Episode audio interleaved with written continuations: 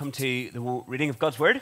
So we're in Titus, Titus chapter 2 this morning. Just one other announcement, just to remind you um, if you want to be part of the choir for Harvest, um, then you need to sign up today at the latest, okay? Because all the information is going to be going out tomorrow. So if you want to be part of the choir, today's your last day to sign up, and you do that online on the website, okay? So we're in Titus chapter 2. Titus chapter 2 this morning, verses 1 through to 8. As we said, Titus is quite a small book, so it's easy to, to lose uh, place of where it is. So if you find Timothy, again, they're very small books. So if you find them, you're doing well. And then it's just after that and before Philemon and Hebrews, Titus chapter 2.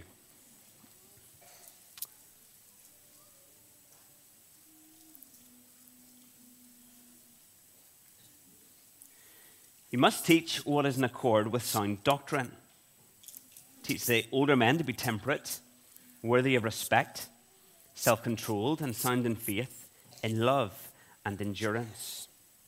Likewise, teach the older women to be reverent in the way they live, not to be slanderers or addicted to much wine, but to teach what is good. Then they can train the younger women to love their husbands and children, to be self controlled and pure, to be busy at home to be kind, and to be subject to their husbands, so that no one will malign the word of God. Similarly, encourage the young men to be self controlled. In everything, set them an example by doing what is good. In your teaching, show integrity, seriousness, and soundness of speech that cannot be condemned, so that those who oppose you may be ashamed because they have no thing bad to say about us. If you have your Bible, then please open it in Titus. Titus chapter 2 is where we're going to be working our way through. My preparation, I've been using the ESV, so if you're working with the NIV or some other version, it might look slightly different, but I'll hopefully help you understand why. Let me pray and ask God to help us.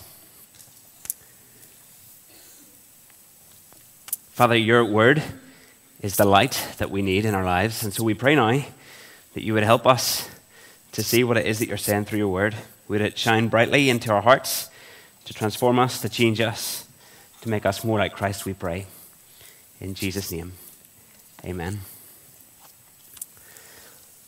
I'll not lie, I was actually shocked. it was summer of 2020, it was the first lockdown.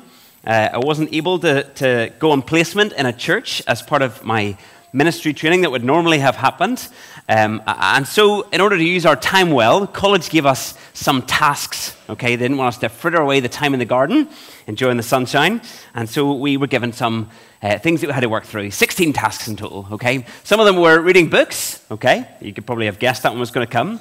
Some of them were watching movies. Okay, and trying to imagine that you were trying to provide pastoral care in the situation in the movie. Now, that transforms movie watching, okay? So if, if you enjoy watching movies, try to think if this person in this situation was in my church, how would I walk alongside them in whenever they're going through? Obviously, if it's about aliens and different things like that, it's probably not going to really work, but uh, okay. But one of the other things that we had to do was this we had to listen to some church services that were being broadcast online, and we had to evaluate them, okay? And to make it more interesting, we couldn't just stick with churches that were like our own, okay? So I, wasn't allowed to just uh, follow lots of pretty conservative Presbyterian churches and just see something similar to what you're getting here. No, we, we were supposed to diverge a little, okay? And, um, well, you didn't even have to stick to Portadown. because it was online, you could travel the world. And so I did. I traveled the world. And some of the, the, the churches that I listened to were great. Others, not so great. I was honestly shocked because for some of the church services that I watched online, they were incredibly popular. There were thousands upon thousands of others who were watching them. The views were high. Christian friends were watching them and sharing them and encouraging people to, to watch them. The production level was, oh, it was, it was really, really good. I don't know how much that must have cost. But sometimes the teaching actually shocked me. Sometimes I was shocked because it really lacked any depth, any real meat at all. Sometimes no one ever read from the Bible. I mean, if you, if you go to church and they don't read from the Bible, something is seriously wrong, okay? Something is seriously wrong. Some of it just sounded like Christian words that the, the, the preacher was using, but it was a bit like it was a bit like what we see at the end of chapter 1 in Titus. They were empty words. Uh, and whenever you got to the end of the service and you thought to yourself, what were they really trying to say there? You kind of got to the conclusion that there was nothing of any weight, nothing of any value. Sometimes I was shocked because what was really popular among evangelical Christians and churches that we respect was that they had moved. They had moved into a prosperity gospel, a message of health and wealth and prosperity. If you follow Jesus, then this is what life will look like. And as I listened to a couple of these services, again, the whole thing just felt so empty. You got to the end and you thought, is that, is that really what, what we're telling people? The preaching didn't leave you with the truth. Rather, they had taken God's word. Yes, they had read it, but then they'd, they'd put it right down low and they'd, they'd walked all over it. And what they'd said hadn't really matched what the text said at all. It was empty talk and deception. And we live in a world that really isn't that dissimilar to the world in which Titus was in, the world in which Paul was writing to Titus in. So, what was Paul's advice to Titus? When false teaching is taking place, when whole families are being led astray, what was it that Paul said to Titus he should do in this situation? Chapter 2, verse 1. But as for you, teach what accords with sound doctrine. Oh, it's easy to get sucked in, isn't it? It's easy to keep watching YouTube link after YouTube link. So easy to, to watch on and say, well, they've completely misunderstood what the text is saying, and to keep getting more angry and more angry. But that's not what Paul says Titus is to do. No, rather, Titus is to do the work of any good minister. He's to do the, the, the work of any good pastor. Titus, in great contrast to the empty talkers and deceivers of chapter 1, is to give himself to teaching what accords with sound doctrine. Sound doctrine is really just another way of saying good, healthy teaching, correct teaching, following what the Bible actually says.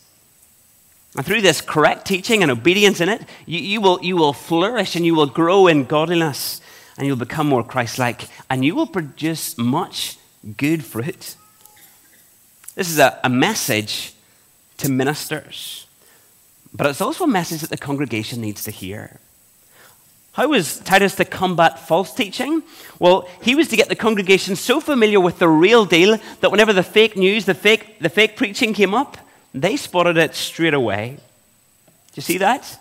Verse 1 But as for you, teach. Teach this is the command that Titus receives from Paul. And the word translated teach here literally means to, to speak or to say. And so that is a really key part of a minister's role. Sometimes ministers can get a bad press. People think that they only work on a Sunday morning and maybe Sunday evening too if they have, have an evening service. They assume that maybe you lie about with your feet up and uh, rarely get up out of bed the rest of the week. Hopefully, that's not the impression that we give you here. But actually, a, a big chunk of the minister's week should be spent in study. It should be spent in study because one of the key roles that they have is to speak, and they have to speak and teach sound doctrine. And the way that comes about, obviously, the, the work of the Holy Spirit, but alongside that, how God seems to work is, is ordinarily through hard work of his servants. In 2 Timothy 2:15, we see Paul telling Timothy to be like a workman, rightly handling the Word of God.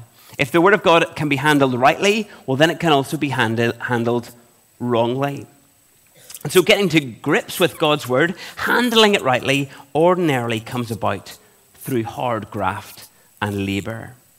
So, one of the key responsibilities of any pastor is to spend time in the study, making sure that they have their heads in God's Word, seeking God's help to understand the passage that they're preaching on, and then to write a sermon that says just that to help the congregation. This is a message to ministers. It's a message to me. Teach what accords with sound doctrine.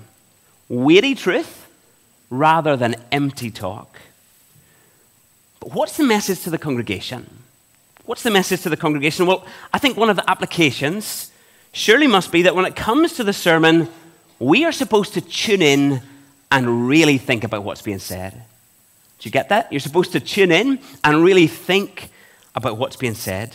We live in a consumer culture, don't we? Uh, we're all well used to being entertained, and we're quick to switch channels whenever whatever we're watching doesn't quite make us feel whatever way we want to feel. If they don't give us what we want, well, then we just switch to something else. And if I'm honest, some of the services that I watched during lockdown were very much pushing towards entertainment. Lots of entertainment, but very little sound doctrine. And we can be very tempted to encourage that sort of thing, can't we? Maybe you do it without realizing. Over the Sunday lunch table, what's your usual critique? Is it that whoever was preaching was a bit longer than you wanted because you wanted something short, you wanted something simple, you just wanted something, just a, a, quick, a quick message and then let's move on, rather than something, something weighty, something, something that would consider, we would consider sound doctrine, a good meal. Yet we happily sit and watch YouTube for hours, don't we? Netflix, I mean, if that went on for, I don't know, 30 minutes of a Netflix, you'd be like, oh, this is, oh, it's exhausting. How could I possibly watch Netflix for 30 minutes? It's not the case, is it? Not at all. Doctrine really matters because it's the foundation from which you will determine how you live. You need, I need, whoever's preaching, to give us sound doctrine, not empty words. I wonder have you really given much thought to that? One author really helpfully puts it like this. She, she says this eh, If we aren't intentional about where our hearts and minds are planted and watered, we can't expect to end up with a healthy crop. Bad doctrine, bad fruit. Good doctrine, good fruit. Maybe some of you are here. It's September, uh, and maybe you're considering where to settle in terms of church. And some of you have been perhaps hopping around for months, maybe even years, maybe even many, many, many years, and you just haven't found the church that fits. Well, can I urge you to to settle yourself in a church that takes sound doctrine seriously. One that, when it comes to opening up the Bible, really holds that in a high place within its service and within the church. And if you find a church like that, maybe it's one that you could settle in. Our prayer is that this is the type of church that we have here a church that, that works hard at teaching sound doctrine. Verse 2 what comes next after the foundation of sound doctrine? Well, Paul shows how sound doctrine is lived out within the church. And to do this, he really splits up the church into little target markets. Firstly, I want us to see he splits up in terms of gender and age. So, Paul's got a, a message for older men and younger men. He's a message for older women and younger women. And really, how we've split up the passage uh, over the next couple of weeks is actually, I'm going to focus on what uh, Paul writes to the men here and then Alistair's going to pick up next week and he's going to look at what Paul writes to the ladies. But I don't want us to miss this. I want you to see that Paul recognizes that in a healthy church, there is a need for some single sex discipleship. Do you spot that? The older women are to teach the younger women. Notice that Paul doesn't say to Titus, Titus, it's probably a good thing if you have lots of, you know, one-on-one meetings with all of the young women. He doesn't say that because he knows that that would be a really unhelpful and unwise thing to do. That's not saying that there isn't occasions when, whenever uh, Titus would be absolutely meeting them, but as a regular small group thing, I, I don't think that is a pattern that is wise in church. So whether you're male or female really matters. Do you notice that as well? It really makes a difference as to how you live as a Christian, whether you're a man or a woman. And hence why Paul, when he's teaching, he separates men and women. We live in a world that thinks gender is just some sort of social construct. That's not what the Bible teaches. The Bible teaches really clearly that it is sex that is God given, that we are equal, but that we are different. And thirdly, I want you to see that age makes a difference. Age makes a difference. I remember going to preach uh, in a small church, and there was uh, maybe around eight people in the congregation that day. And um, as I looked out, I realized that apart from the minister and myself, everyone was in the older category. I'd say 60 would have been a conservative estimate. Maybe realistically, most people were 80 plus. And as I thought about the applications in my passage, I thought, these will not work because these people are at a different stage in life. And I actually think if Paul had been there, he would have done the same. Why? Because Paul recognizes that age really does make a difference. It really makes a difference as to what stage you are in your life, as to what you might need to hear. Now, there's some overlap, absolutely, just like there's overlap within uh, the teaching that he gives to the different sexes. But whether you're 18 or 78 does actually make a difference. So, what does Paul have to say to the older men? Well, Look with me at verse 2. Older men are to be sober minded, dignified, self controlled, sound in faith, in love, and steadfastness. First question that maybe is on your mind is well, somewhat delicate. Who really is an older man? If I was to ask you today to raise your hand if you think you fit into the older men category, I wonder would you put your hand up? Uh, I'll, I'll straight up there, yeah. Um, Thankfully, Al gets to ask the, the ladies that next week, so he gets to do that. Well, actually, as, as a phrase in the Bible, it doesn't come up very often. It only appears two other times. One is used to speak of Zechariah in Luke 1.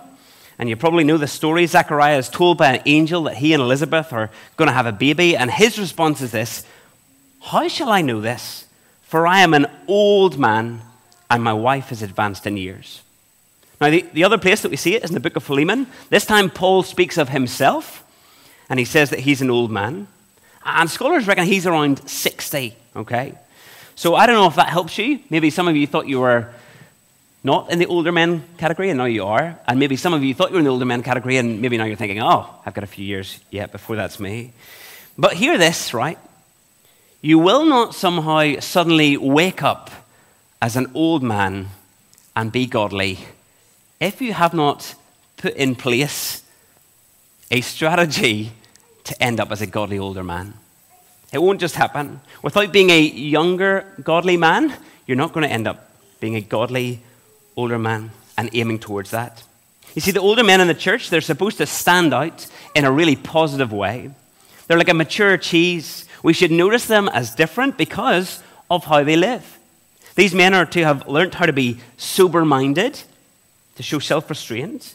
These men are to be dignified, they're to be worthy of respect. And that doesn't just happen. You can't just click your fingers and say, Well, I'm worthy of respect. It comes through involvement in people's lives, doesn't it? Tried and tested. That's how you gain respect. These men are to be self controlled. They're no longer to be led by their uh, passions in the same way that they, they might have done when they were in their youth. And then notice that they're to be sound in faith, in love, and in steadfastness.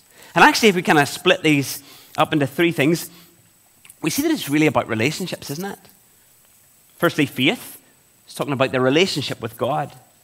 They should have a mature Christian faith.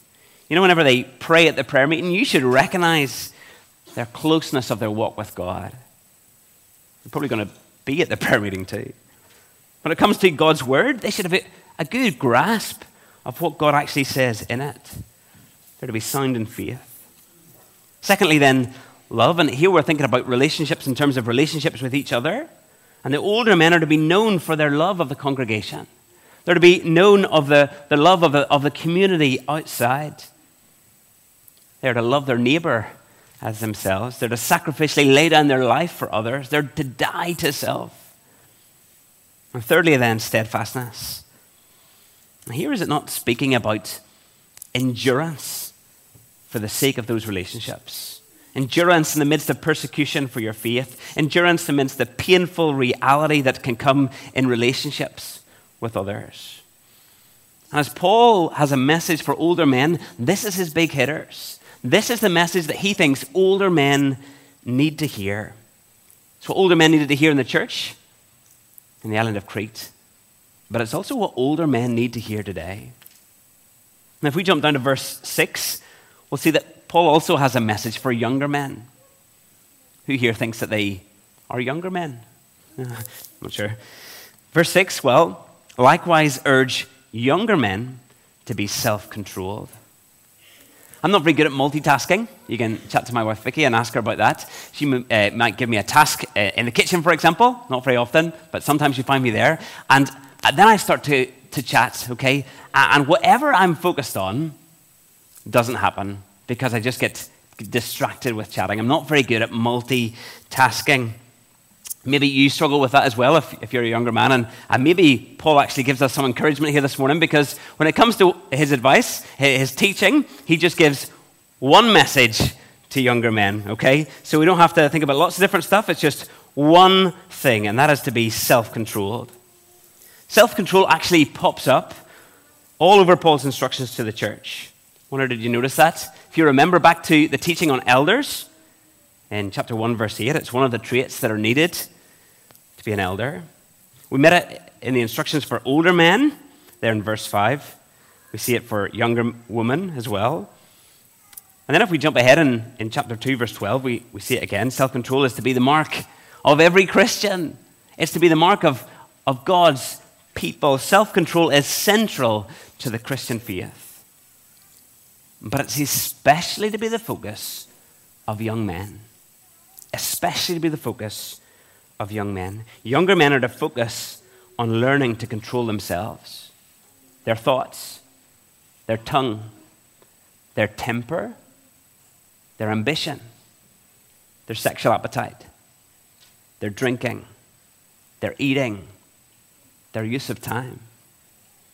See, although it might seem like a, a narrow focus, younger men, all you have to do is focus on, on self control. Actually, if we realize it, self control encompasses all of your life.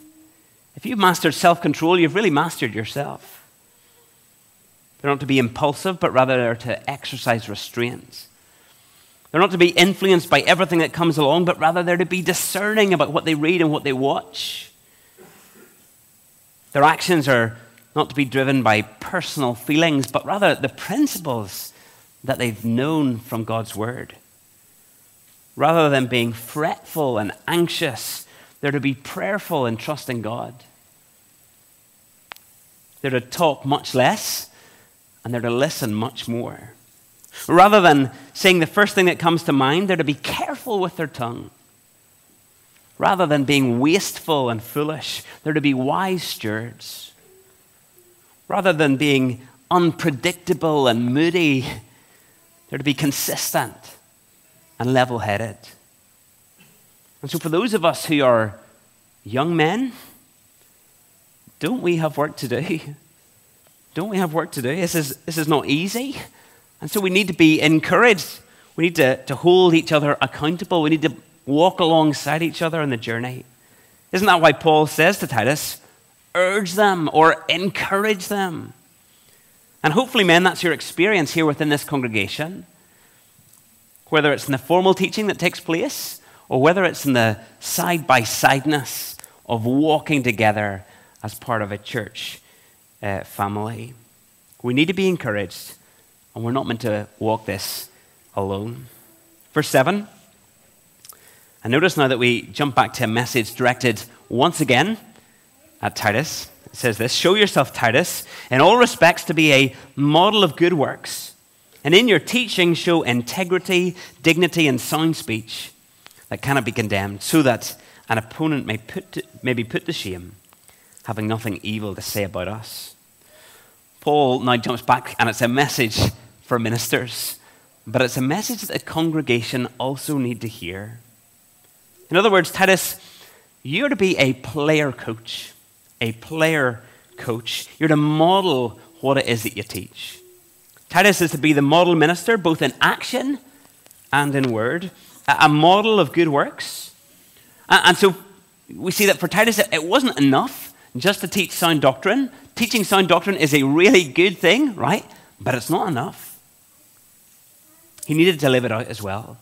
Show yourself in all respects to be a model. A model of what? Good works. And in your teaching, show integrity, dignity, and sound speech that cannot be condemned. So Titus needed to, to teach what accords with sound doctrine. I think we've got that. But he also needed to teach the truth in, in such a way that had integrity. He wasn't to, to do it in some sort of flippant manner. How he actually delivered the message was, was really important. If you, if, if you were up here and you were talking about how those who do not follow Jesus are going to end up in hell, but you were making a, a laugh or a joke about it, that, that, that just wouldn't match up. You wouldn't be doing it with integrity, would you? So, how, how he actually delivered his message, that was important. But also his perceived character was important. What he says is important, yes. How he says it, that's important. But also his perceived character. If you know the minister, and outside of the pulpit, the minister is foul mouthed. If you know that outside of the, the pulpit, the minister is a cheat and a liar, you wouldn't trust him with, with anything, you're not going to listen to what he says, are you? Absolutely not. And so it was important what he said, it was important how he said it, but also it was important that his character was in line with it. That's what Titus was do, to do. And what was the reason? Well, we see it in the second half of verse 8, don't we? Look with me. So that an opponent may be put to shame, not having anything evil to say about us. You see, for the Christians, what you say actually makes a difference. Absolutely. But if you say it in a way that matches what you're saying, well, that's important too. But if, your if your life actually matches what it is you're saying and how you say it, well, then there is great power with that because it silences those who watch on and who oppose it. Because what can they really say?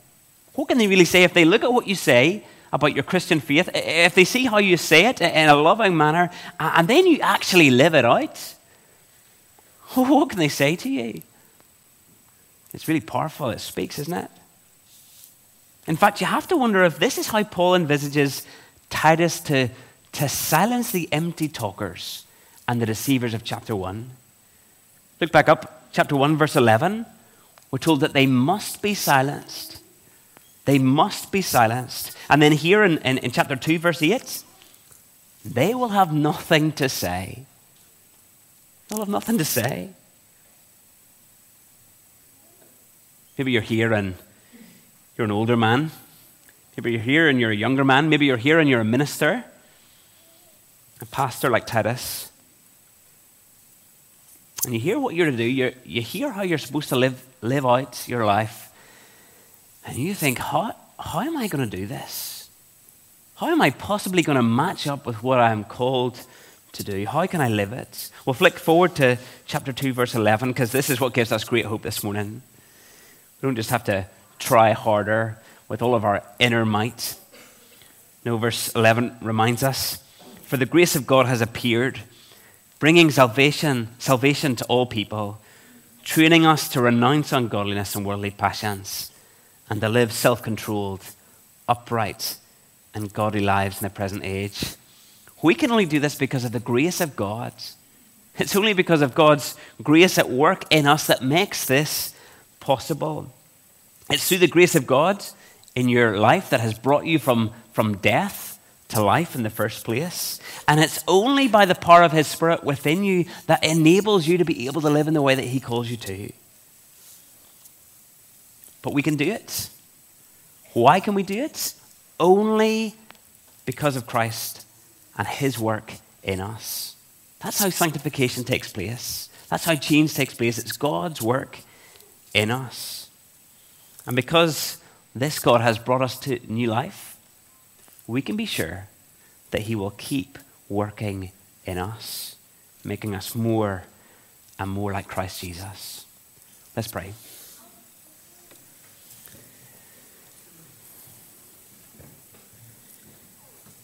Father, might those who are called to minister the word do so in such a way that they teach sound doctrine, where their lives match the doctrine of which they speak. Lord, for older men, might they exhibit the characteristics of godly men, mature believers through which endurance and faith and love has been molded over time. Lord, for younger men, might increasing self control mark their lives as they set out with the longing to one day be godly older men. And for the rest of the congregation, might we each seek to sit under sound doctrine. Might we strive to be obedient to it. And might we seek to encourage those who have been called to set it forth. We ask this in Jesus' name. Amen.